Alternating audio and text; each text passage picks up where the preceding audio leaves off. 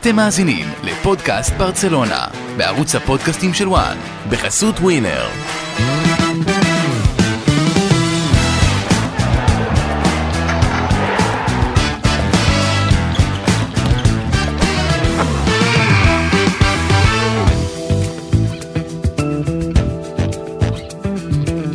לדעתי מגיע פרס למי שעשה את הפתיח הזה, אנחנו רוקדים פה כל פעם מחדש ומגבילים את עצמנו קצת בריקוד, כי בכל זאת אנחנו גם מצולמים. אה, פודקאסט ברצלונה, פרק מספר 49, אוטוטו 50.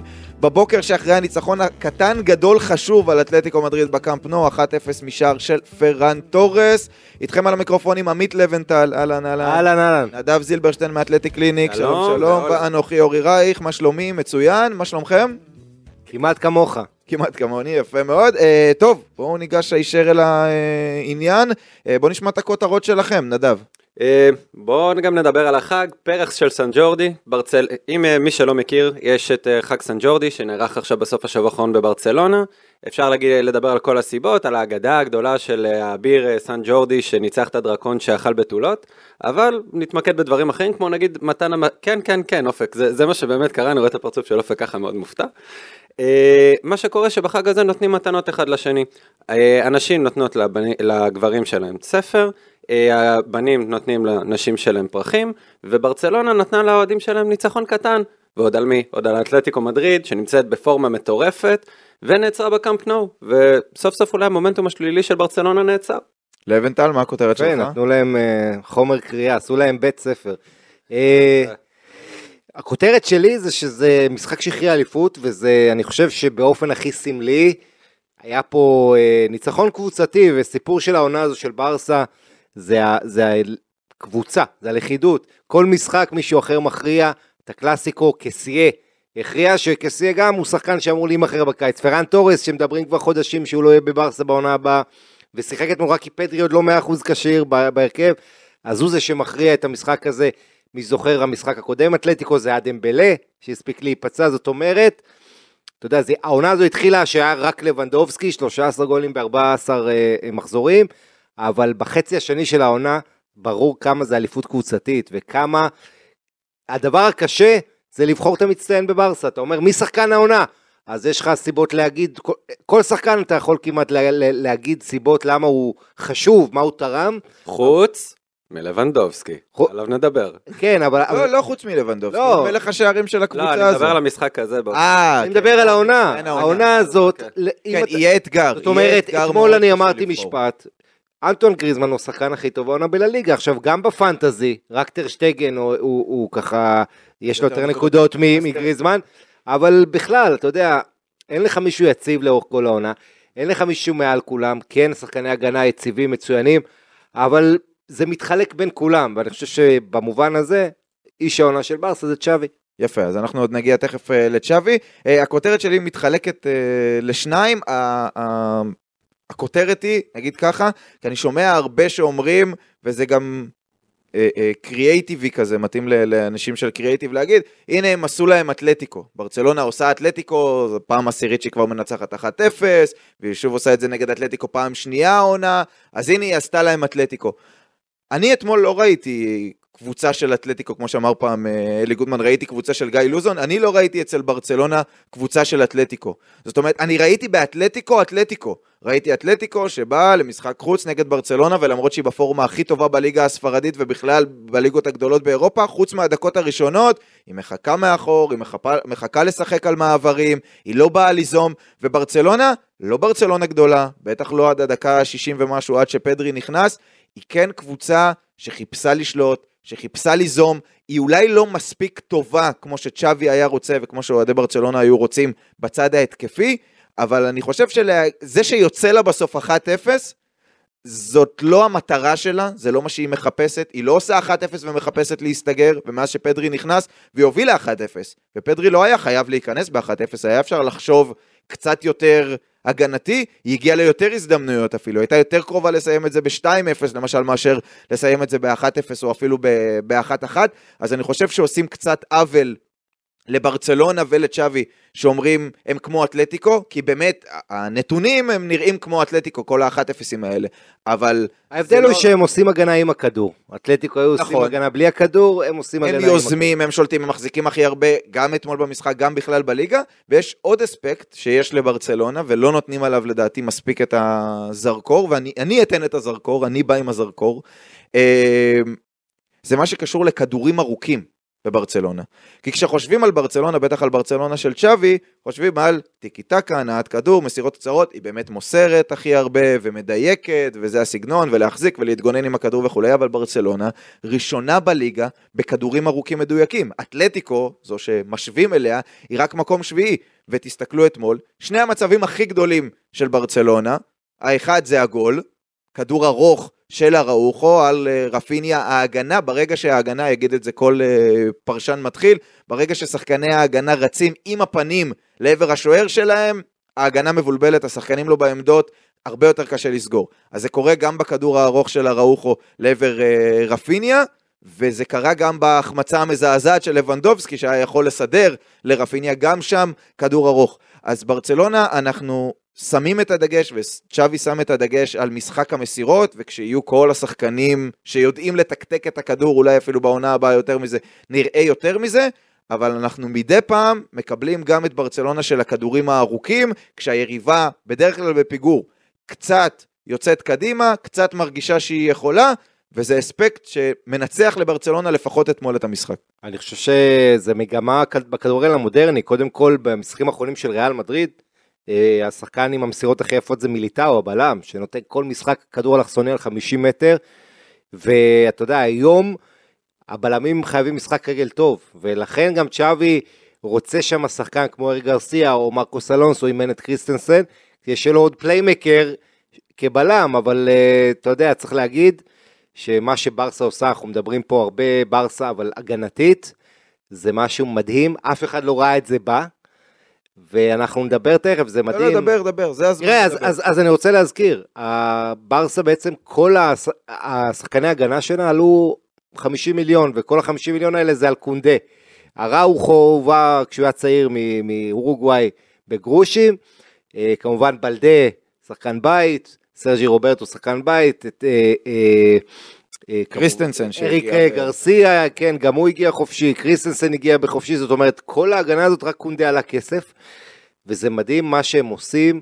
אה, רק נזכיר את הנתונים הפסיכיים, קודם כל אחרי 30 מחזורים הם ספגו תשעה שערים, שזה לא היה בהיסטוריה באף ליגה גדולה, אה, וזה מדהים. כמובן השיא זה 15 שערים שספגה צ'לסי בעונה הראשונה של מוריניו לפני 18 שנה, 15 גולים וברסה בדרך לשבור את זה.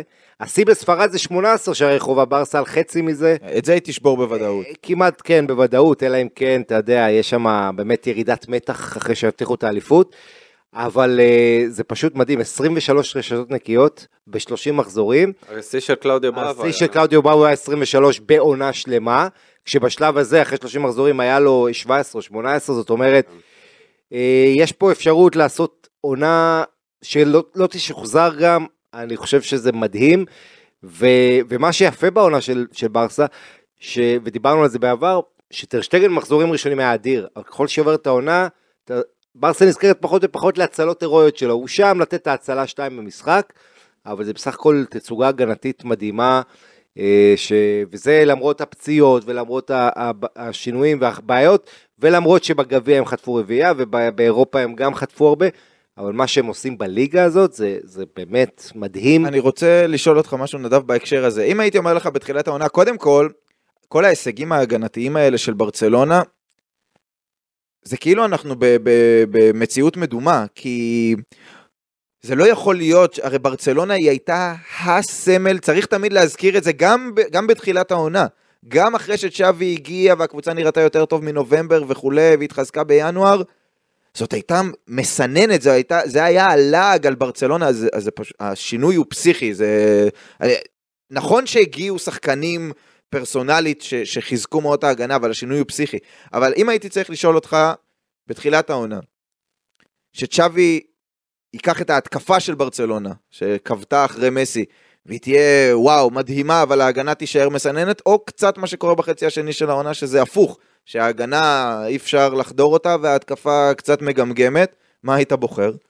הייתי מן הסתם בוחר את ההתקפה, אני חושב שכולנו כאוהדי ברצלונה כן ציפינו לראות משהו קצת שונה, אנחנו גם, גם בקטע של נגיד העלאת שחקני נוער, גם בקטע של רוטציות, שעל זה אני מאמין שאנחנו נדבר בהמשך, אבל גם מבחינת הסגנון של הקבוצה, זה עוד לא שם. אה, הזכרת יפה את המילה פרסונלי. אני חושב שפשוט לא נעשו מספיק חיזוקים פרסונליים טובים ברמת הקישור, התקפה, בטח לא ברמת החילופים שיש לברצלונה, אה, ואיכשהו דווקא העמידות הזאת שיש לה ההגנה של ברצלונה, גם מבחינת דקות משחק, גם מבחינת היכולת שלהם להמשיך לסחוב את העונה הזאת. בואנה, יש פה דקות פסיכיות שאראוחו עושה וקונדה עושה, וקריסטיאנסן עד הפציעה שלו עשו, וזה מאוד מאוד מורגש. אה, ברגע שהשחקנים שלך פרסונלית כל כך טובים ומחזיקים לאורך זמן, אז כן, הפערים האלה קורים. אז אני, אני ידעתי שתיארתי לעצמי שנדב בתור אוהד ברצלונה יגיד שעדיף את החלק ההתקפי, אבל אם חושבים יש לפעמים את מה אתה רוצה ואת מה נכון, אני חושב שלברצלונה טוב, קרה לה טוב שאם היא הייתה חייבת לבחור, ברור שעדיף גם וגם, גם שההתקפה תיראה מצוין כמו בחלק הראשון של העונה וגם שההגנה תיראה כמו שהיא נראית כל העונה, אבל אם היה צריך לבחור מה יתחזק יותר בהשוואה לשני, טוב לברצלונה, לדעתי שהיא יוצרת חלק אחורי, גם אם שנה הבאה זו לא תהיה אותה עונה ואלה לא יהיו אותם הישגים, אבל יש שם בסיס איתן מאוד, ועכשיו בקישור וקדימה יש את הבסיס, צריך עוד לחזק, אבל עדיף קודם כל להיות איתנים מאחור ולשפר אותם מקדימה, מאשר לחזור ולהלהיב מקדימה ולהישאר מסננת מאחור. אני חושב שיש פה דימוי מהחיים האמיתיים, כשיש לך שפע של כסף והכל הולך לך, אז אתה יכול להוציא פה ושם. כשה...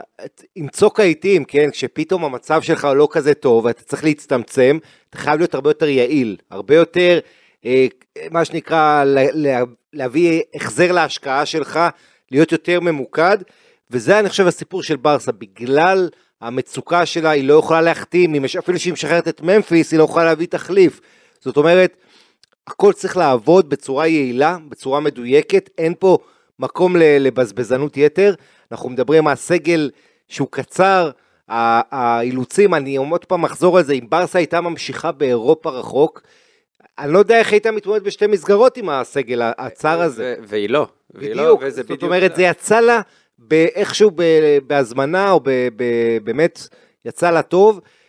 הסגל לא מספיק עמוק, אבל היא מצליחה באמת לרכז את כל המאמצים במשאבים המוגבלים, בתנאים האלה, בשביל להיות יעילות. אני חושב שהמילה זה יעילות, שאתה לא סופג ושאתה כובש ממעט, עושה 1-0 כל כך הרבה משחקים שיעילות היא שם המשחק. תשמע, זה מדהים, 30 מחזורים, תחשוב על זה 3-0-0 ו-10 פעמים 1-0, זה, זה כמעט חצי עונה, שזה 0-0 או 1-0. עכשיו, וזה למרות שהיא מחזיקה הכי הרבה בכדור, וצ'אבי רוצה כדורגל אולי יותר התקפי, אבל בסוף אני חושב שעוד משהו שקיבלנו אתמול חיזוק אתמול, כשדיברתי קודם אין שחקן עונה, עדיין כמה יש ברסה בלי פדרי ועם פדרי.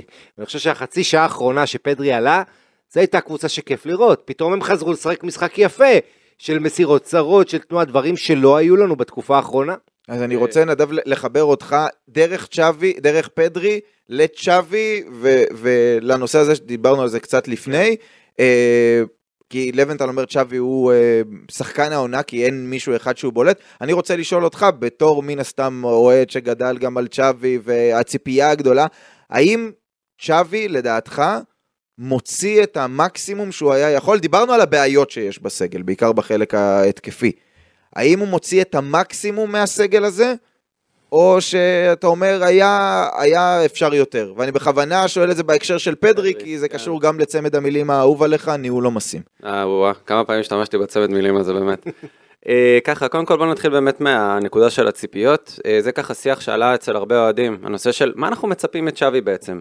כמובן שיש את האלה שראו, הרימו גבוהות, אמרו, הנה זה, זה היורש של פפ, מפה זה קורה, מפה הכל מתחיל ואנחנו מתפוצצים שוב.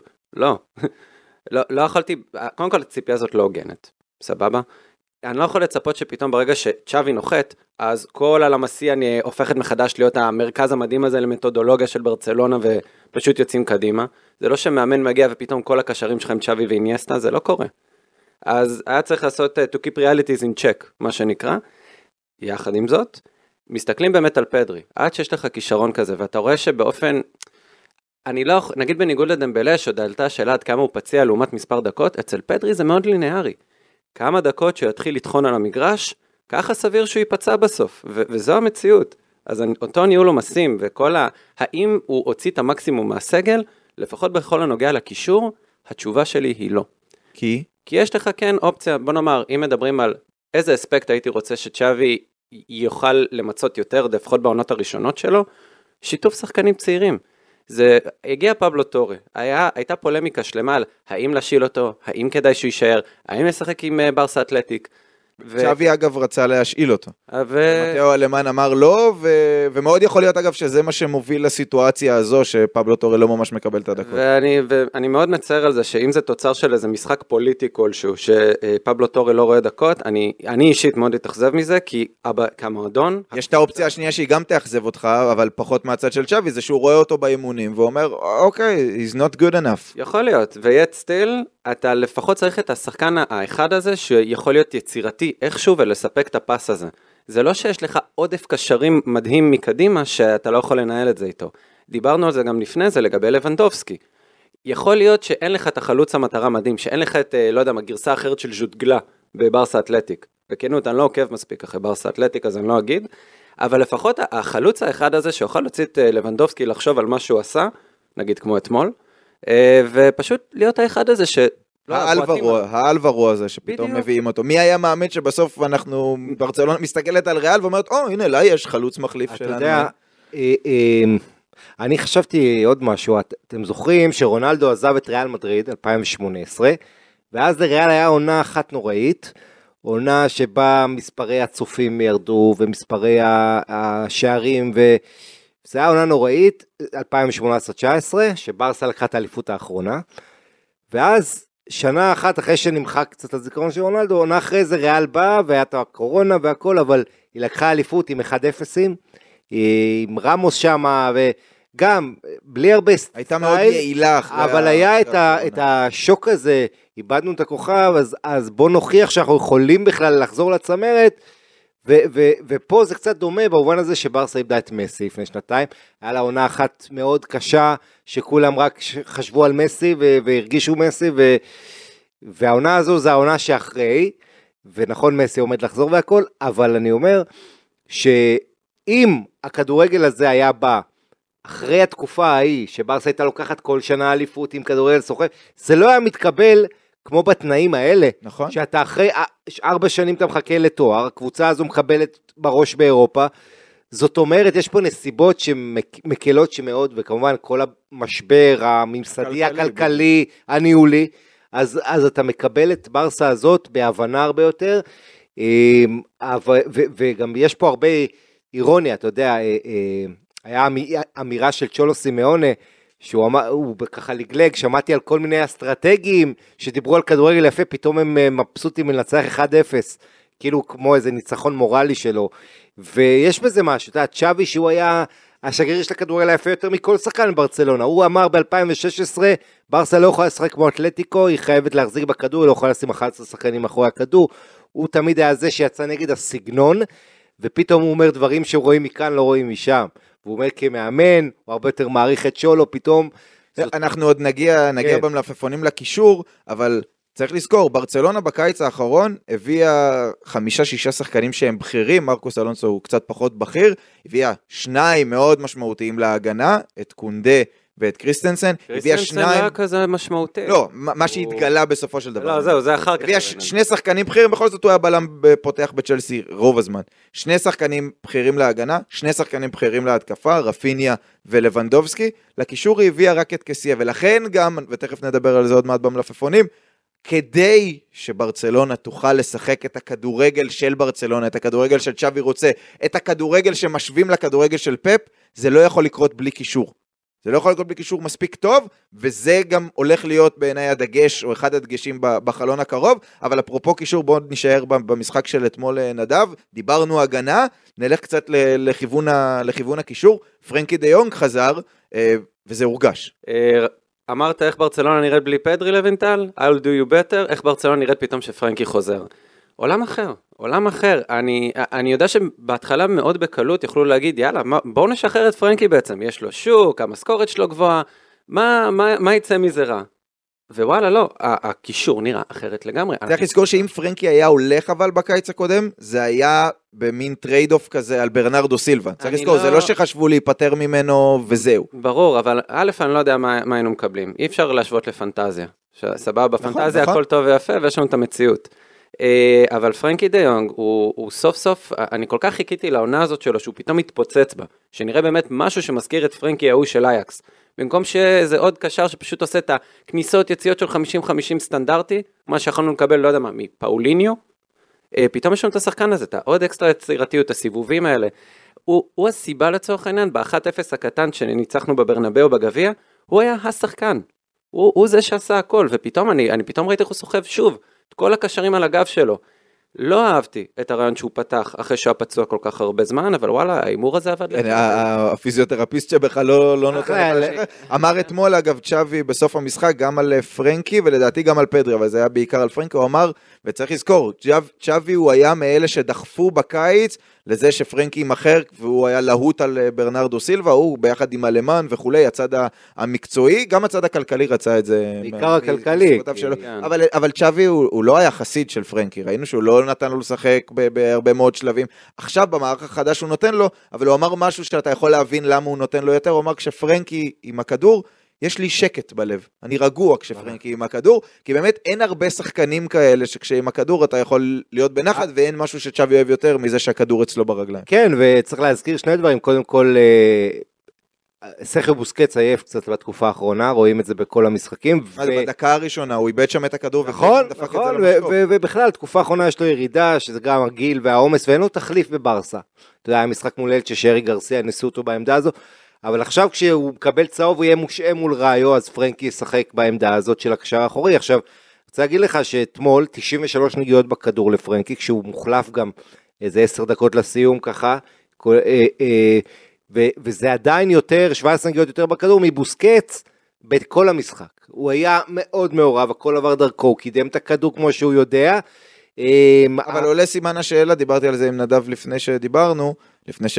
לפני שדיברנו כשזה מוקלט, אה, אנחנו תמיד מדברים, אה, על האם פרנקי באמת, נניח אפילו בעונה הבאה, אם לברסה יהיה קושי להביא גם זה וגם זה וגם זה וגם זה, וגם על זה תכף נדבר, על האם פרנקי הוא יכול להיות גם היורש של בוסקץ לעיתים, זאת אומרת להוריד כן. ממנו את העומס כקשר אחורי בודד לבד, ולא, שכן, ולא אתם- לצד בוסקץ, כי הוא, הוא פורח, וזאת כוכבית שאני מרגיש שאני חייב לשים על פרנקי דה יונג, הוא אמרתי את זה גם כשחשבתי שצריך למכור אותו, אוקיי? הוא שחקן ענק, נשים בצד את העניין הכלכלי ואת זה שהוא יכול אה, לג'נרט לברצלונה הרבה מאוד כסף, ברמה המקצועית, גם העונה בברצלונה, הוא פורח והוא מדהים והוא מצוין בעמדה שלו, כמו שהיה אז בישראלים, רוצה לעבוד במקצוע שלו, נכון, נכון. אז הוא במקצוע שלו הוא מדהים, אבל רק העונה הזאת פעם ראשונה שיש את המקצוע שלו, את, החמיש, את הפיבוט ליד עוד פיבוט, ולכן אני לא יודע אם...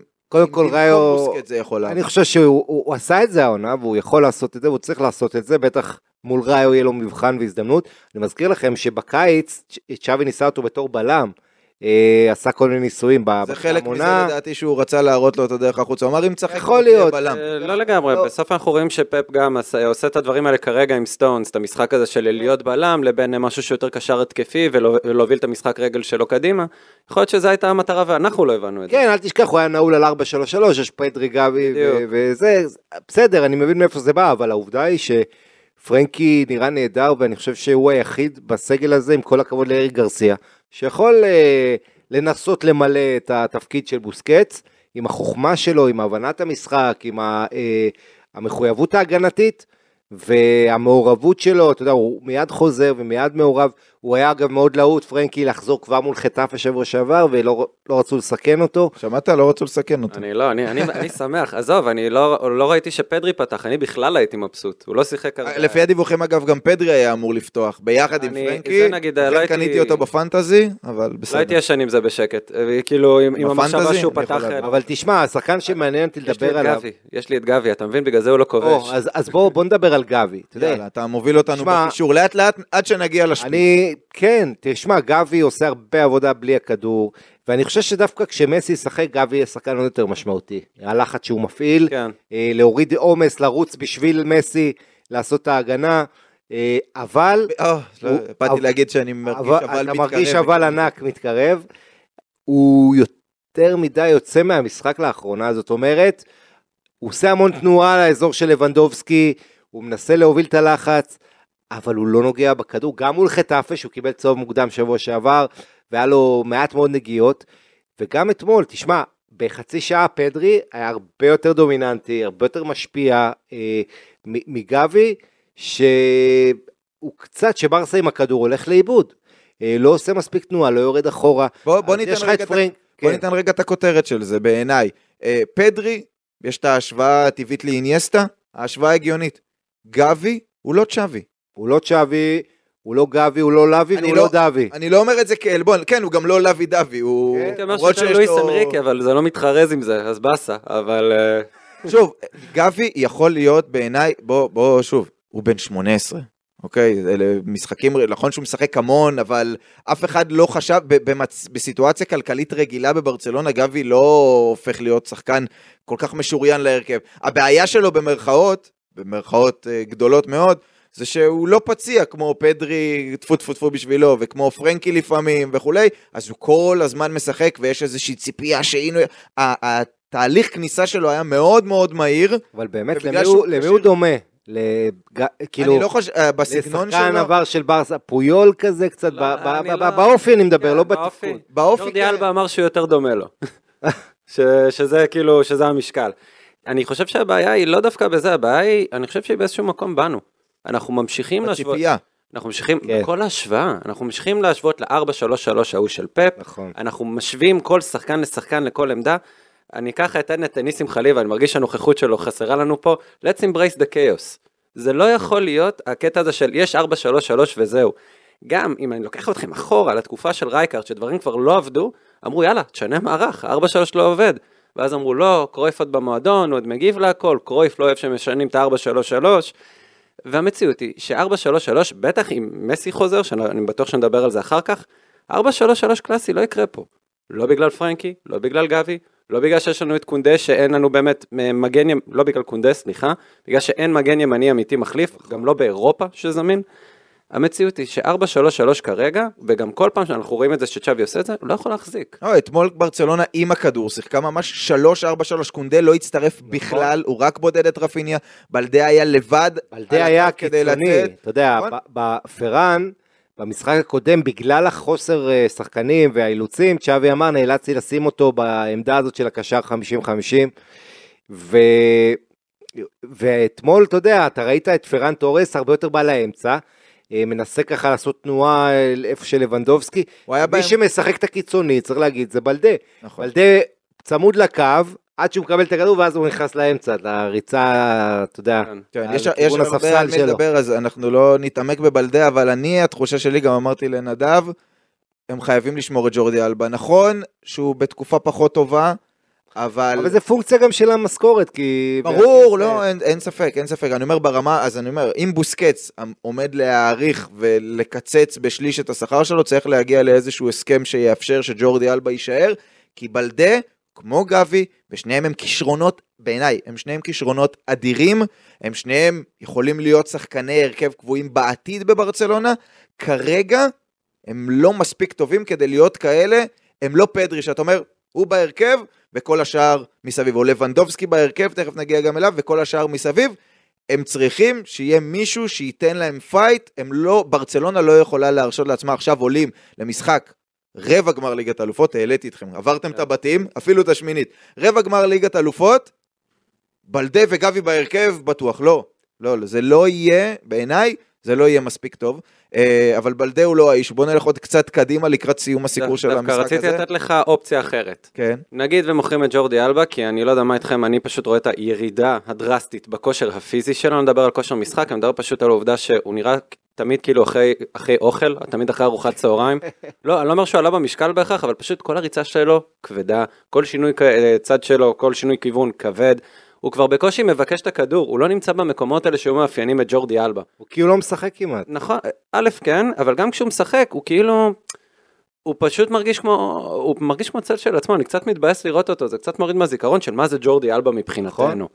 שזה, שזה אגב, באסה. אתה יודע שג'ורדי אלבה התחיל כשחקן, הוא בכלל שיחק ווינגר. כן, ווינגר התקפי, כן. ורק בעצם בגלל פציעות בוולנסיה, שם אונאי אמרי אסדו הסבה להיות מגן, ומשם הוא הצליח לפרוח. והוא אמר, תודה רבה, כי אחרת לא הייתי הופך לשחקן, לא הייתי מגיע לנבחרת, לא הייתי כלום. אז מה שרציתי להציע לאורי, לצורך העניין, ב- באותו משקל, אם מוכרים את ג'ורדי אלבה, ומביאים לצורך העניין, בוא, בוא נזרוק שחקן ככה, שאני אישית מאוד אוהב, שבדיוק מסיים חוזה, וגם לשעבר של ברצלונה, גרימה גרימלדו. אלדו, אם מביאים אותו, ומוציאים את ג'ורדי אלבה, סיטואציה יותר טובה מבחינתך?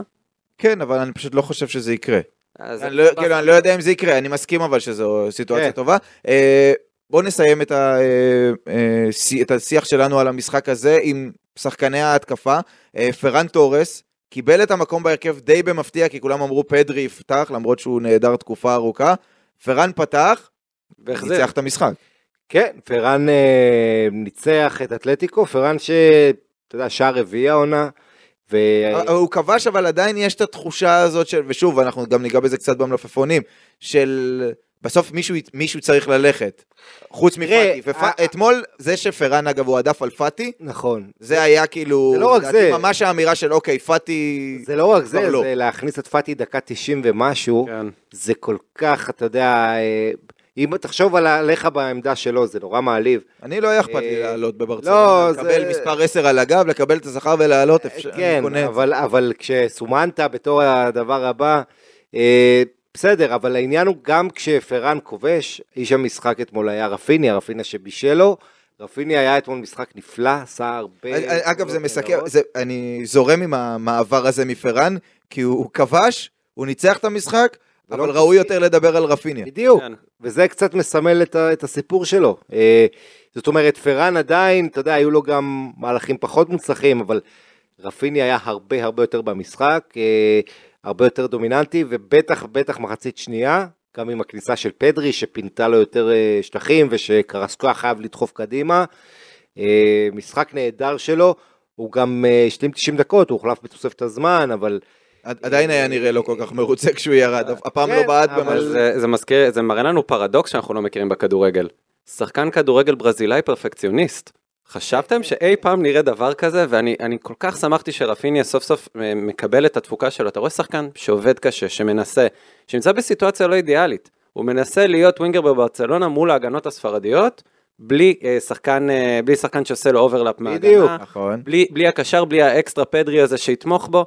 בואנה, זה, לא- זה לא קל, זה רק איזה באמת אחד כמו דמבלה, שהוא רק צריך את השטח ותן לו לעבוד לבד. כן, אבל זה זה עובד. אגב, זה ההבדל ביניהם, שדמבלה, גם מול הגנה צפופה, ברגע שהוא מקבל אחד על אחד על הקו, אתה לא יודע אם הוא ילך שמאלה, ימינה, הוא יכול לנצח את זה. רפיניה, ברגע שזה מול הגנה צפופה, אתמול, הוא היה מצוין בהרבה מהלכים שהוא עשה, כשהיו את השטחים, כי הוא מהיר, והוא נלחם, והוא מגיע, והוא קורא גם מצוין את, ה, את אבל אתה המשחק. סוגר לו את רגל שמאל ומשחק. אבל אתה סוג... בדיוק, מול צפיפות. ופה זו כאילו בעיה שיש לברצלונה, שיש גם את דמבלה וגם רפיניה והם על אותו אגף. לא, אני חושב שככה קבוצה בריאה צריכה להיראות. אז נכון שדמבלה צריך להיות בריאה עם. כסף, אתה רוצה להגיד. אה, כן, אני חושב אבל, ונדבר על זה תכף, אני חושב שהם יכולים להסתדר גם בצד שמאל, בלי לוותר על אחד מהם. זה בסדר שדמבלה הוא הבכיר, וזה מצוין שדמבלה, כשהוא פציע, וידוע שהוא פציע ולפעמים הוא נפצע. אז יש לך את רפיניה שלפעמים הוא לא ביכולת הכי גדולה, אבל הוא יודע להביא את המספרים, זה בריא, ככה זה צריך להיות. לא יכול להיות ש... הרי אם לבנדובסקי נפצע, אתה אומר, מי יהיה שם? פתאום פאטי מוצא את עצמו שם. פדרי נפצע, מי יהיה שם? פתאום סרג'י רוברטו מוצא את עצמו, מוצא את עצמו שם. אה, קונדה נפצע, מי, מי, מי יהיה שם? בתחילת העונה זה היה ביירין.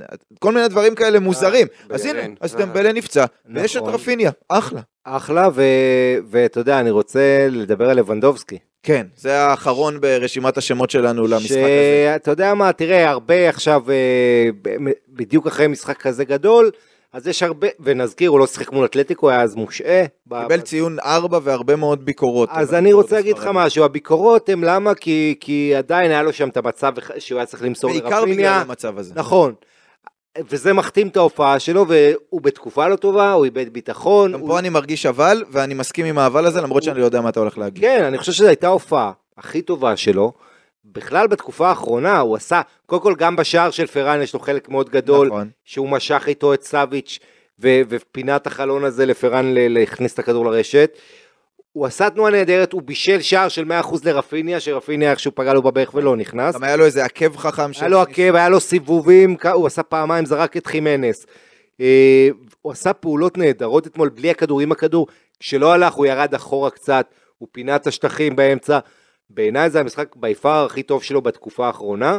וצריך גם לתת לזה ו- קונטקסט. האיש בן 34, שיחק את כל תחילת העונה, כל המשחקים. אחרי זה במונדיאל. היה לו שהוא פציעה. חזר מהמונדיאל קצת פצוע, נכון. היה לו את ההשעיה, אז החצי השני של העונה הוא לדעתי יוצא מן הכלל שלא מעיד על הכלל, גם כשבחצי השני שלו, כשהוא כן משחק, זה היה בלי פדרי ובלי דמבלה, ולכן זה... אני, אני מבחינת אוהדי ברצלונה כן הייתי שקט. כן צריך איזשהו גיבוי, מישהו שיחלוק איתו דקות. נכון. זה כן, אבל ובוא נזכיר, ובוא נזכיר, זה. נכון ש, שלפני עם פגרת המונדיאל היה לו 13 גולים ו-14 משחקים, ומאז יש לו רק ארבעה שערים, שניים מהם מול אלצ'ה, אה, וצריך להגיד, זה קצב מגול למשחק, הוא ירד ל-0.3 גולים למשחק, הכל נכון, אבל יש פה נסיבות, נסיבות אני אומר, א', ברסה לא, לא כבשה אף פנדל העונה, כן, 0 מ-2 פנדלים, אז 17 שערים, אבל בין זה מה עם 14, חמישה מהם פנדלים, כן, אז צריך להזכיר גם את הדברים האלה. דבר שני, בלי פדרי, אין שחקן שיותר תלוי בנוכחות של פדרי מלבנדובסקי. אה, כל התקופה הזאת, החוסר, אה, אתה יודע, האספקה, חוסר יצירתיות בקישור, זה דברים שמשפיעים עליו, ו- ושוב, אתה יודע, זה נכון שהיית מצפה אולי ליותר, בטח שחקן ששבע העונות האחרונות שלו בגרמניה אה, הפציץ יותר מ-40 גולים, אבל שוב, זה לא ילד. ו- אני חושב שכן, יש לו מספיק אליבים לדעתי, אני לא בטוח שנדב מסכים עם זה, תן לנו את הטייק שלך לפני שנעבור על המלפפונים. אני חושב שעצם השוואתיות פה, ברגע שאנחנו מחלקים את זה ל, לתקופה האחרונה, ואני חושב ש, שזה אומר הכל. כן, היו לנו ציפיות פשוט הרבה יותר גדולות מלבנדובסקי. אני מסכים, כן, היעדר של פדרי זו בעיה, אי אפשר להוריד את זה. אבל בוא נאמר, בטח אחרי אתמול שראיתי כמה, כמה דווקא כן הקטע הזה של חדות מול השאר והיעדר ביטחון הזה בא לידי ביטוי, וזה מסמל מאוד את התקופה האחרונה שלו, מאחרי המונדיאל עד עכשיו. ת- אגב, תוציא את המילה לבנדובסקי, תשים את המילה ברצלונה וזה יהיה אותו דבר. אה, קודם כל כי יש תלות בו כי הביא- הבאת חלוץ אחד, הבאת חלוץ אחד ואתה לא, ואתה לא משתמש בשום תחליף כלשהו, חושב על רעיון כלשהו. בוא נאמר, התחליף היחיד שלך לחלוץ חסר ביטחון, זה חלוץ חסר ביטחון אחר, פאטי. וגם, קשה לקרוא לו חלוץ תשע קלאסי, לצורך העניין. אז כן, אז, וזה מסמל את ההבדל של ברסה הזאת מברסה שהיינו רגילים לראות שמסי, סוארז, נאמר, ה-MSN וכל אחד מהם היה כובש יותר מעונה לבנדובסקי בעונה שהוא מלך שערים של כל הליגה.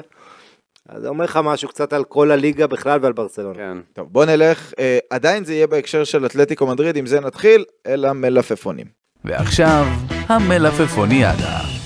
עכשיו תכף נגיע לתוכנית של ברצלונה ואני אאתגר אתכם קצת עם אה, שאלות שתצטרכו להיות חדים בתשובות, אבל אה, קודם כל, על אתמול, לא יודע, יבוא או לא יבוא. ראית את יניק קרסקו, היה לו סוג של אה, אודישן כזה, נגד ברצלונה, בקאמפ נו, האם הוא הוכיח שהוא עשוי מהחומר שיכול להתאים לברצלונה? אני חושב שכן. זאת אומרת, היו לו כמה, בייחוד מחצית שנייה, היו לו כמה פעולות טובות. צריך להזכיר, אתלטיקו, עם כל זה שאנחנו צוחקים פה על ברסה שהיא כמו אתלטיקו, זה לא אותו דבר. אתלטיקו עדיין יושבת מאחור בדיפולט שלה עם חמישייה, ואז הוא מגן. נכון? ורק הוא- כשהיא בפיגור, מחצית שנייה, ראינו אותו כשחקן ברצלונה אמיתי, כמי שמשחק על הקו, בסוף גם היה חילוף שוויתר על בלם אחד, אבל אני חושב שראינו את האיכויות שלו. אחד הדברים שיש לו זה שהוא לוקח, אתה יודע, יש לו שתי רגליים נהדרות, הוא יכול לברוח על הקו, הוא יכול להיכנס לאמצע, הוא לא צפוי, הוא אה, אה, זריז, הוא פתרון לטווח קצר, זה נכון, אבל אני חושב שזה שחקן שיכול להועיל לברסה. יש לו אחד על אחד שאין לברסה חוץ מדמבלה. נכון, וקצת רפיניה אין לה- שחקנים. אין לה את זה בצד שמאל. לה את זה אין בכלל. לה תואם דמבלה או רפיניה בצד שמאל. זה בכלל אין לה כמעט. שחקנים של אחד על אחד, של איומים, הוא מוסיף לברסה אלמנטים שאין לה, פתרון זול, אם זה עולה עשרה יור, מיליון, אם זה עולה עשרה יורו מצוין, אבל גם עשרה מיליון יורו זה יכול להיות אה, בסדר. האמת שזה שם, כאילו, הרבה פעמים אצלנו נגיד שחקנים וכאלה, ב- ב- כ- אה, בוא נגיד תיאטרון, קולנוע, כשאתה מגיע לקליברים האלה, קודם כל אף אחד לא יכול להתכחש לכישרון של קרסקו, להגיד שהוא בא לעשות אודישן במרכאות מול ברצלונה זה קצת להעליב את קרסקו במשקל הזה. יכול להיות. כי אני, כי אני לא חושב, אני לא חושב שמישהו מטיל ספק ביכולות הטכניות שלו וכמה הוא שחקן טוב וכדומה. אבל, יש שאלה מאוד גדולה לגבי האופי שלו, של השחקן הזה, של מי הוא. על איך הוא מתמודד עם, לא יודע מה, עם להיות מוחלף, איך הוא מצליח להחזיק עונה שלמה. חשוב להגיד, יניק קרסקו, רק במחזורים האחרונים, פתאום אנחנו רואים את ההתפוצצות הזו שלו, ועד כמה הוא טוב. בתחילת העונה, באמצע העונה, אני לא זוכר שראינו איזה מספר. שוב, צריך לשים פה שתי כוכביות. א', אתלטיקו הייתה גרועה בתחילת העונה, ודבר שני, הוא לא משחק בעמדה שהוא עתיד לשחק בה, אם ישחק בה בברצלונה, כי באתלטיקו הם משחקים כל הזמן עם שלושה בלמים, והוא משחק את התפקיד שבלדה עשה אתמול למשל בברצלונה, עם סוג של שלושה בלמים לבד על כל הקו. ברגע שיהיה איתו עוד מגן, כמו בלדה למשל, שיכול להצטרף אליו, והוא יכול להתמקד בעיקר, זה מאוד קשה להיות שחקן קו לבד, אתה, בטח כשבאופי שלך אתה שחקן התקפה.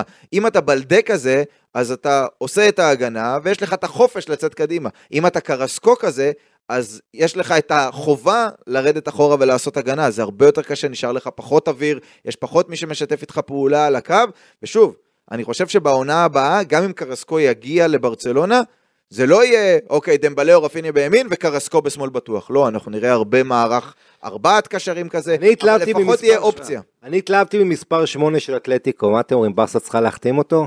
זה עם השיער הוורוד? כן. וואי, מה- קודם כל, אני, לזכותו, לזכותו ייאמר, לזכותו גם ייאמר. אז, כמו היום, הוא פשוט לא מתאים למערך, הוא שחקן מדהים, אבל הוא פשוט לא בדיוק. מתאים ל- למערך של ברצלונה. דווקא אני הופתעתי לטובה ממנו עם מה שקרה אותו, איתו בנבחרת צרפת, וראיתי שצ'ולו גם משתמש בזה, הוא פתאום נהיה השחקן הזה שמייצר את המצבים, שמחלק את אתה הכדורים. יודע מה, אם הוא היה, הוא היה יכול לתת לחלוק דקות. אני חושב. שהוא- בדיוק, אתה מבין? דווקא בסיטואציה הזאת, את העשר הזה. אני- הוא שחקן טוטאלי. הוא, עושה, הוא קודם כל מחלץ, הוא מוציא התקפות, הוא מסיים, הוא מייצר. הוא שחקן של צ'ולו. הוא שחקן של, בדיוק, שחקן של מאמן, הוא שחקן של מועדון, הוא מאוד מסמל את אתלטיקו, וזה רק מראה לך כמה הוא לא מתאים לברסה. כן, היית מגדיר את אתלטיקו, כאילו היית מסמל את אתלטיקו ב- על ידי צרפתים שיער ורוד? אני לא חושב. כן, כן? כן. כי קודם כל הוא קטן כזה, זאת אומרת, כל המהות שלו שנגד כל הסיכויים, שחקן הזה שאף לא רצו להחתים אותו ב- בילדותו בפריז, כי אמרו באף קבוצה גדולה, אמרו הוא קטן מדי פיזית.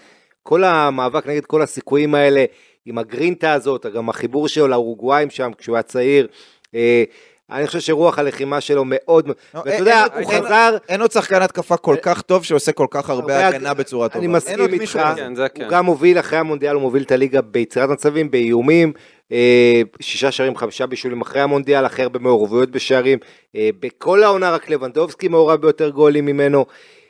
הוא נותן עונה פנטסטית, ואתה יודע, אני נזכר שהוא חזר והוא קיבל את הבוז הזה מהקהל, והוא אמר, "הם- הגיע לי, זאת אומרת, הוא לקח אחריות, הוא ניסה לה- להוכיח, לגרום להם לאהוב אותו מחדש, ולדעתי הוא עושה את זה נהדר, אבל אבל שוב, הוא- אבל הוא לא מועמד לברצלונה. אבל הוא מתאים לא, לאתלטיקו. לא. כן, בוא נדבר על מי שכן... אה, הוא לא מתאים, הוא שייך לאתלטיקו. בדיוק, נכון, מאוד, נכון. אה, או, אז בוא נדבר, אה, שוב, אנחנו כל פעם נדבר קצת, לא נעמיק היום לעניין המערכים וכולי, אלא אם הוא יבוא, אה, אבל מי ששייך לברצלונה בנפשו וברוחו זה מסי. העדכון האחרון מה- ברמה החדשותית זה שברצלונה, ב- זה, זה באמת, זה מדהים אותי כל פעם מחדש, אבל זו האמת.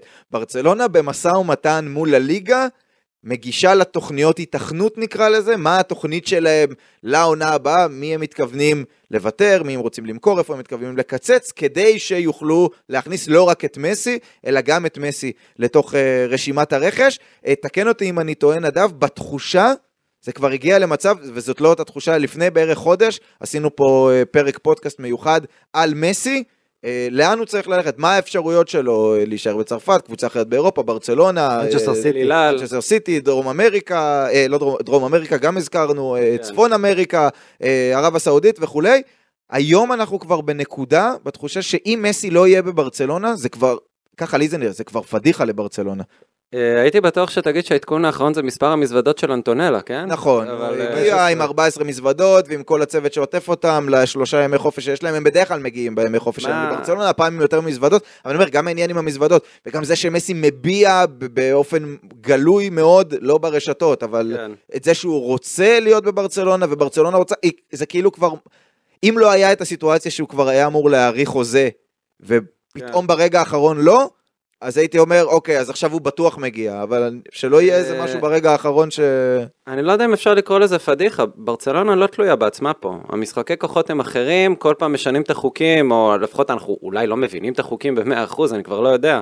על מה זה אומר לקבל את ההכנסות האלה, מה ההכנסות האלה של ברצלונה, איך הן באות לידי ביטוי, לא יודע מה, מכרו מנופים, דיב- דיברנו המון על המנופים בש... בקיץ הקודם. ואתה אומר, טוב, גם זה לא מספיק, כי אמרו, לא, לא, לא, אתה צריך שההכנסות שלך יהיו רק ממכירות. כל מיני איזה כללים לא ברורים שאני לא יודע איך הם עובדים בדיוק, זה כבר... אף אחד לא יודע, זה נורא בעיניי. אה. כל ההתנהלות של הליגה שם, שזה זה לא רציני, שהליגה צריכה להכתיב לך מה לעשות.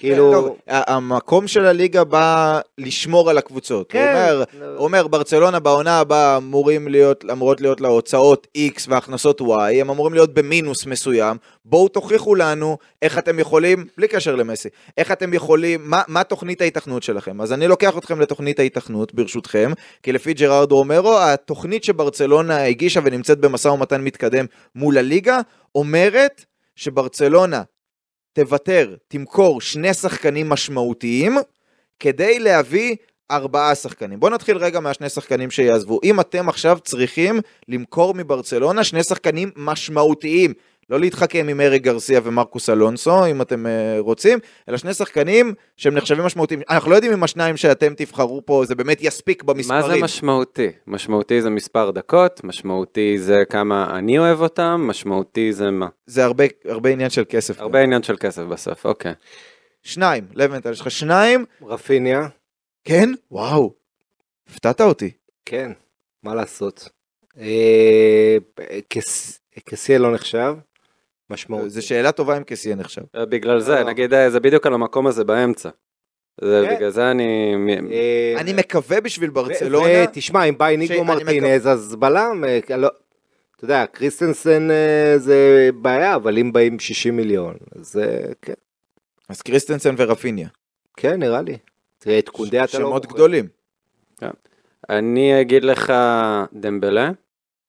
אה, ו... למה, למה אתה אומר את זה? גם אמרת לי את זה לפני מה, הפודקאסט. אני אומר את זה- למה? הפיזיותרפיסט שבך לא נותן לך... אה, אפשר הפיזיותרפיסט לסמוך שלי- עליו, פיזית. אה, כן, בדיוק, אתה בסוף רואה כמה ניסו לתמוך בדמבלה, לא משנה איזה אה, מעטפת ניסו לעשות לו, ובאמת, אם אני יכול להגיד משהו שטוב באמת, שצ'אבי עשה בצורה הכי אובייקטיבית שיש, זה התמיכה והגב שהוא נתן לדמבלה. הוא הביא לו מחליף בהרבה כסף, הוא דאג לו למספר דקות, הוא נתן לו את כל הביטחון שהוא רק צריך. ועדיין, עדיין, בסופו של יום, עם זה שהוא היה שנה לא פצוע, וקשה להגיד שאני לא מעריך את זה, בסוף באיזה, בוא נקרא לזה סוג של מאני טיים, הוא שוב נפצע, היה איקס זמן שאמור לעמוד בו, ואז אומרים, לא, לא, לא, זה מתארך, לא, לא, לא, זה לא מסתדר, לא, לא, לא, קורים עוד דברים שהם מעבר למה שאני בתור פיזיותרפיסט אומר, אוקיי, קורה, קורה פה משהו מעבר. זה לא רק הפציעה שדיברו עליה, יש עוד דברים אה, מהצדדים. צריך לזכור שהוא גם נכנס לשנת חוזה, למרות שהדיבור משני הצדדים, לפחות בתקשורת, היא שברצלונה רוצה להאריך לו ודמבלה רוצה להישאר. מה עם אנסו פאטי? אה, רגע, השאלה אם הוא משמעותי. כן, אז בגלל זה אני טועה, אני נגיד מוכר את פאטי, באסה, אבל אני מוכר. דמבלה ופאטי. הוא, אתם, כן. אה, יפה, כיוונתם פה למקומות, אה, חתכתם בבשר החי, מה שנקרא. אתה ביקשת, בגלל זה אמרנו משמעותי. אני, שוב, אני לא יודע אם זה, יכול להיות שזאת לא התוכנית של ברצלונה, ואני גם לא יודע אם זה יספיק ברמה הכלכלית, אבל פאטי, אני גם חושב שזה, מכל השמות שאמרתם, אה, הזכרתם, פאטי הוא לדעתי גם הכי obvious, זה שפראן מקבל את המקום לפניו באתלטיקו, ואז הוא נכנס דקה 92, וג'ורדי אלבה הוא... נו, וג'ורדי, כן? כן, וג'ורדי אלבה הוא עדף על פניו, אה, אז, כן. אז פאטי זה לדעתי די, obvious, ואם זה לא מספיק, פאטי ופרן נניח, כי שוב, גם על פרן עוד חייבים כסף, גם על רפיניה עוד חייבים כסף, זה לא כמו פאטי שזה מאפס, אז שיהיה פאטי ופרן וקסיה. זאת אומרת שיהיו שלושה, אני אורז אותם את שלושתם, ו- ולדעתי ברצלונה תסתדר אה, אתה גם משאיר את בלעדיהם. רפיניה ודמבלה, אתה משאיר את שניהם בהינתן העובדה שאתה רוצה להביא את מסי? כן, כן? כן, כי אני רואה את מסי לא קשור ל- לעמדה הזאת ממש. אוקיי. יכול להיות שאנחנו כן נראה, אבל זה רק אם ברצלונה תביא קיצוני שמאלי טוב, שאולי נראה, זה ניחוש, את ארבעת הקשרים עם גבי המזויף בשמאל, אז עם מסי המזויף בימין. גבי המזויף. אבל, אה, אבל אני לא בטוח שזה יקרה. אז מכרנו שניים, אוקיי? התפנה כסף. עכשיו, אומר ג'רארד רומרו, התוכנית כרגע של ברצלונה, לדעתי בסוף זה יהיה עם מספר יותר גבוה, אבל התוכנית כרגע, מה שמאשרים מול הליגה, זה להביא ארבעה שחקנים. גונדואן. העובדות הן מסי, גונדואן, איניגו מרטינס, שלושתם סגורים, אם הם יוכלו לעמוד ב fair play, שלושתם יהיו בברצלונה, אתם צריכים להביא עוד מישהו אחד. זה אומר שאי אפשר גם מגן ימני וגם? קיבול לבוסקץ. לא בהרבה כסף. בין אה, העברה חופשית, אה, או קרסקו, או אה, כאילו מישהו אחד. או קרסקו, או אתה יכול להגיד גם ויטור רוקה. שזה הרבה כסף אבל זה בתשלומים, פייר אמריק או או במיאן. ברוזוביץ' ב trade, או קנסלו בהשאלה, אבל לא גם מגן ימני, גם גיבוי לבוסקץ, גם אה, עוד קשר, גם קיצוני שמאלי, גם גיבוי ללבנדובסקי. או במיאנג. מישהו אחד, או במיאנג, או במיאנג, בטח. כן? ולא מגן ימני ולא גיבוי לבוסקץ ולא אה, כנף שמאל? אני, אה, תשמע, מגן ימני, שוב, אנחנו ש... צריכים לשאול את עצמנו מה האלטרנטיבות. היחיד שדיבר, שדיברו קנסלו כזה, פבר כזה. קנסלו זה סיכון, כי אני לא יודע אם צ'אבי ירצה לקחת על עצמו שחקן שכבר מקבל reputation מאוד רע. יש לו מוניטין כבר מאוד רע לגבי ההתנהלות שלו עם מאמנים. עם לגבי קבוצות. סיטואציה שהוא לא מקבל בדקות. כן. בדיוק, אז אני לא יודע אם צ'אבי בהכרח רוצה להכניס את הדם הרע הזה לחדר ההלבשה.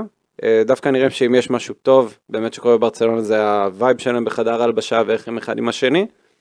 אה, דווקא ארנאו מג'ירונה זה שם שאלה שלדעתי מתאים מבחינת פרופיל, אבל גם פה זו שאלה כי מה שמתאים לג'ירונה לא בהכרח אז אתה מתאים אומר אחד. זה אובמיאנג, כן, כי חייב מישהו ש- שיוריד ש- עומס מלבנדובסקי, וגם יש לו אופציה להצטרף להיות... בצד אה, שמאל. בדיוק, אתה ככה פותר שתי בעיות בכסף נמוך עם מישהו שאתה כבר יודע שזה עובד איתו, שמסתדר בחדר ההלבשה. צעיר הוא לא. צעיר הוא לא, אבל שוב, אנחנו מדברים פה על פתרון לטווח קצר, שנה, שנתיים, לוקח. לבנטל? אה, ברנרדו סילבה? לא, זה הרבה כסף, אל תרמה. ברנרדו סילבה זה באמת הרבה כסף. אכפת לי, לא שלי הכסף. זה נכון. אבל אה, מבין הפול הידוע של המועמדים לעמדות הידועות. תראה, אני חושב שצריך... אתה יודע, קנסלו זה הימור מעניין, כי הוא יכול לשחק בשתי העמדות, הוא, הוא מהשחקנים האלה שיכולים למלא לך כמה עמדות, גם אתה יכול לשים אותו קשר, גם שני, כמובן עמדות המגן, אה, ו- וזה נראה לי יותר נכון לפזר את הסיכונים על שחקן שהוא לא נעול על עמדה אחת. אה, ואתה יודע, אני חושב הכי בוער לברסה זה הברוזוביץ' הזה, בעיניי, זאת אומרת, זה מישהו שיוכל להחליף את בוסקץ, כי בוסקץ לא נהיה צעיר וקודם כל הוא עדיין לא האריך חוזה, אז בוא נראה מה עם בוסקץ, אבל אני חושב שהקשר האחורי, הרודרי הזה, השחקן שבאמת הכי קשה היום למצוא, אין הרבה כאלה איכותיים, ה- זה זה בעיניי העדיפות מספר אחת. אה, לברסה כרגע. אני, אני לא ידעתי מה להגיד, ואני לא יכול להגיד שעזרתם לי לחשוב, כי האופציות שלכם הן מאוד נכונות, כי אתה אומר, אוקיי, אם אני מביא, לא מביא מגן ימני, אז מה קורה? שוב, אם אני לא מביא חלוץ מחליף, אז מה עושים עם לבדובסקי? כי אף אחד גם מאלה שמועמדים כאילו להגיע, הוא לא מישהו שיכול להחליף אותו אפילו, אפילו לכמה דקות. אבל אנחנו לא מביא דיברנו על אותו- למין ג'מאל, שהוא אמנם, למין ג'מאל הוא שחקן קו ימין עם רגל שמאל. למה הוא לא קו שמאל? אם הוא היה קו שמאל הייתי אומר יאללה נו ש- שייכנס לעניינים. הוא שמאלי ברגל, אבל הוא משחק כמו רפיניה כזה, בצד ימין. אה, אתה יודע, צריך לב- לבדוק את האפשרות הזאת. כי אני כן, אני כן חושב, שוב, יש את הכוכבית הזאת של מה יקרה אם לבנדובסקי פצוע, או מה יקרה אם לבנדובסקי צריך לחלוק דקות, כי אני באינסטינקט אני רוצה להגיד כנף שמאל. יכול להיות. שמסי יהיה תשע מזויף. יחזור למקורות קצת. יכול להיות, אבל זה לא זה. לא זה. זה לא זה. כאילו, אני רוצה להגיד שהאחד שהייתי בוחר זה כנף שמאל, זה קרסקו, כדי שלא כל המשחק ילך רק על דריבלים מצד ימין, כדי שתהיה את הקריאטיביות הזאת מצד שמאל. אבל, אבל אני, אני קצת נוטה, למרות שאני לא מת על הרעיון שזה אובמיאנג בגילו וכולי, אבל זה אולי ה patch הכי בסדר. שוב, אני בסוף חושב שברצלונה תביא יותר מארבעה. מה עם מורטה? למכור. לא. אה, לגבי מסי, אני מעדיף את אה, אובמיאנג על מורטה. גם אני האמת. אה, לגבי מסי, לגבי האופציה שלו לחזור להיות המזויף, אני חושב שזאת תהיה בעיה. ברצלונה, אחרי ש... דווקא אחרי שצ'אבי הצליח לנהל בצורה כלשהי את הקבוצה שכן תהיה יעילה ואפקטיבית, אתה מביא את מסי שייתן לך את ה extra something הזה. אתה לא רוצה שפתאום הוא יהיה חלק מהמערך וכל המערך יהיה הוא וזהו. אנחנו חוזרים אחורה מבחינת היכולות של ברצלונה, מבחינת החלוקת, אה, בוא נאמר, החלוקת מצבים, החלוקת אה, דומיננטיות הזאת, שעכשיו כן עובדת. אתה לא רוצה להכניס את מסי לתוך זה, להגיד, טוב, יאללה, כולם מוסרים למסי. אה, זה קצת מה שזה אומר. האם אתם רואים אפשרות שגבי יעשה את התפקיד הזה? של מה? של... לא לא היה מספיק מזויף כבר? כן, אבל אתה יודע, הוא שחקן קולבויניק, הוא לא מפסיק ל- ללחוץ, כחלוץ אולי, שיוצא מהעמדה שם, גם ככה הוא משחק קרוב ללבנדובסקי רוב המשחק. כשברסה עם הכדור, אני לא לא יודע. יודע, אני, אני מסכים עם נדב ש, שזה צריך להיות חלוץ מחליף, ואם יהיו עוד אופציות, אז כן, אז האופציות של קרסקו וברוזוביץ' ומגן ימני, מי, ש... מי שיעלה הכי פחות, מה שנקרא. יש אבל- את אה, סטניס, לא? ויש את אה, אלרקון, ויש את אה. את כל החבר'ה המקומיים שם. כן, שנדב אומר, תנו להם. יאללה, כן, אני, אני בעד. בוא, אה, בוא נאמר, מה יש לך כבר להפסיד? די, כבר אין לך קשרים, אין לך כלום. הש- הקבוצה כבר הייתה כבר על ידי דלק, היא לא הצליחה לסחור. ראול דה תומאס, אגב, אתה יודע, הרבה פעמים אתה צריך לחשוב על שחקנים שהיו בשיאם, איזה סיטואציה לא הסתדרה להם, ועכשיו כשהערך שלהם נמוך, אתה יכול אולי להביא אותם, כאלה חבר'ה... בקיצור, אתה לוקח אותנו לקראת המשחק כן, הבא. חורכה מולינה בואכה ראול תומאס, אנחל, אה, רובן קסטרו, משהו מפעם זה, כזה. זה חשיבה של סביליה כזה, זה לא, אני לא יודע אם זה מתאים לשאיפות של ברצלונה. לא, אובמיאנג הוא גם בערך באותו... אה, מה, של ראול דה תומאס? לא. הוא יותר מבוגר ממנו. הוא יותר מבוגר ממנו, אבל אני חושב שאובמיאנג אני אוהב עשה יותר. דברים מראול נכון, דה נכון, תומאס. טוב, אבל בואו נדבר על ראול דה תומאס ועל החברים שלו, כי זה המשחק הבא של אה, ברצלונה. ביום רביעי, בחוץ, בווייקס, אה, נגד ראיו, שיש לה ניצחון אחד בעשרת המשחקים האחרונים בליגה, צריך להגיד, הפסידה לסוסיידד במחזור האחרון. אה, אתן לכם קצת ווינר ותיתנו לי את התחושות והמחשבות שלכם. אה, ראיו, 3.8, תיקו, 3.3, ברצלונה, 1.65, ובדקתי לכם עוד שני דברים, כי חייב. ברצלונה בדיוק בגול אחד. 1-0, 2-1, 3-2 וכולי, 3-15. אוקיי. ברצלונה 1-0 בדיוק, 5.4. מפתה? כן, מפתיע אבל. כן, אבל אני הולך על תיקו פה. על תיקו, למה? למה? כי ככה אני מרגיש. למה? לא, אני חושב שקודם כל, זה מחזור אמצע שבוע, ברסה נכון. בלי בוסקץ, במגרש הכי קטן בליגה הזאת, אה, ב- אתה יודע, אווירה ככה ביתית מאוד, ראיו, מול קבוצה שכבר עשתה נגד... נכון, ראיו עונה שעברה ניצחה, בעצם העיפה את קומן, זאת שסידרה לנו. והעונה עשתה 0-0 נגד ברסה נ- בקאמפ נו. נכון, היא קבוצה שלברסה הולך לא קל, היה לה גם איזה 5-0 באמצע, אבל בעיקרון לברסה הולך קשה איתה. אה, זו קבוצה שיש לה פוטנציאל, יש לה שחקנים נהדרים, המגנים, אה, איסי כמובן. אה, בקיצור, אני, ראול המאמן מעולה, אני רואה פה בהחלט, ברסה בהיי קצת אחרי הניצחון על אתלטיקו, היא כאילו הבטיחה את האליפות כזה, וזה בדיוק משחק קלאסי לשמוט בו נקודות. 3.3. במגרש זה שבו ריאל. מדריד הפסידה גם, אני חושב שתיקו זה הגיוני. ככה אני, כנראה ביום שאני הולך הפוך עם לוינטל בהקשר הזה, בדרך כלל אני די פסימי במשחקים מהסוג הזה, אבל לפעמים אני נזכר ככה, שזה גם משחק שני בשבוע גם לראיו. אם יש קבוצה שמבין השתיים יותר רגילה לסוג הזה של עומסים, זו ברצלונה דווקא. אני לא יודע אם ראיו תצליח להתמודד עם האינטנסיביות, אפילו שזה משחק בית והכל, כי ראיו קבוצה שהיא לא מחשבת עומסים, היא נותנת מקסימום כל משחק. בטח. כשברצלונה מגיעה לווייקס. גם אין לה באמת את העונה חלוץ שאפשר לסמוך עליו, נכון. קמלו לא, קמלו לא נותן מספרים. או ראול דה תומאס לצורך העניין. כן, אלה לא נכון. משחקים כמעט, אבל... אבל הר- הרבה תלוי במשחק הזה. אה, איסי. ב- באלברו, אה, איסי מצוין, אבל נכון. זה הסיכוי של ראיו להפתיע את ברצלונה לכבוש, בוא נדבר על לכבוש מול הגנת הברזל של ברצלונה, זה אם יהיה לה גם את אלברו וגם את איסי, אלברו לא שיחק במשחק האחרון, איסי זה לא רע, אבל זה לא, זה לא מספיק לדעתי כדי לכבוש מול ברצלונה. אה, השאלה אם זה באמת יהיה, אני, יש לי תחושה שברצלונה לא תחגוג או תתפוצץ שם. אה, בניגוד להרגלה, שהיא... כן, בניגוד להרגלה עפה בתקופה באוויר, האחרונה, כן, נכון, שערים. נכון, נכון. אה, כן, זה בין תיקו לניצחון, אני מתלבט בין, האמת שה-3-15 על אה, ברצלונה בדיוק בגול, האמת די די מפתה, פחות או יותר גול, כמו- זה לא רק 1-0. כן, בדיוק בגול, 1-0 או 2-1. אה, שאלה אחרונה, כי מיד אחרי אה, ראיו יש גם את בטיס ביום שבת בקמפנו, צריך להגיד. אה, בטיס שגם היא לא בתקופה טובה, ניצחון אחד ושלושה הפסדים, הפסידה לאוססונה בחוץ במחזור האחרון. אז הפודקאסט הבא שלנו יהיה ביום ראשון, אחרי שני המשחקים הללו. עם כמה נקודות תצא ברצלונה מהמשחקים נגד ראיו ובטיס? ארבע. ארבע. תיקו בחוץ וניצחון על בטיס. כן. אני חושב ששש. אני בדרך כלל לא כזה אופטימי, אבל אה, אני הפעם... אלה שלא הבינו את הקונספט, אז שלוש נגד ראיו ושלוש נגד כן. בטיס. כן, אלא אם כן הם מקבלים, אה, מה- כמו מקבלים- יובנטוס כאלה, חישובים מוזרים. חמש אבל- לא יכול לצאת. אה, רגע, אני חושב שמתי ברסה אמורה להיות אלופה אה, כרגע? מתי ברסה אמורה להיות אלופה? מול אספניול בדרבי, לא? יש את התסריט של אספניול. בדרבי, אני לא חושב שזה יהיה נגד אספניול בדרבי, אני חושב שהכיוון יכול להיות, אה, יש, את ה- יש פגרת אה, גביע המלך שם ב- באמצע, אה, נגד ריאל סוסיידד בבית. זה לדעתי מחזור 35, כן. שאחריו נשארות עוד 9 נקודות בקופה. אני חושב שזה פחות או יותר הכיוון.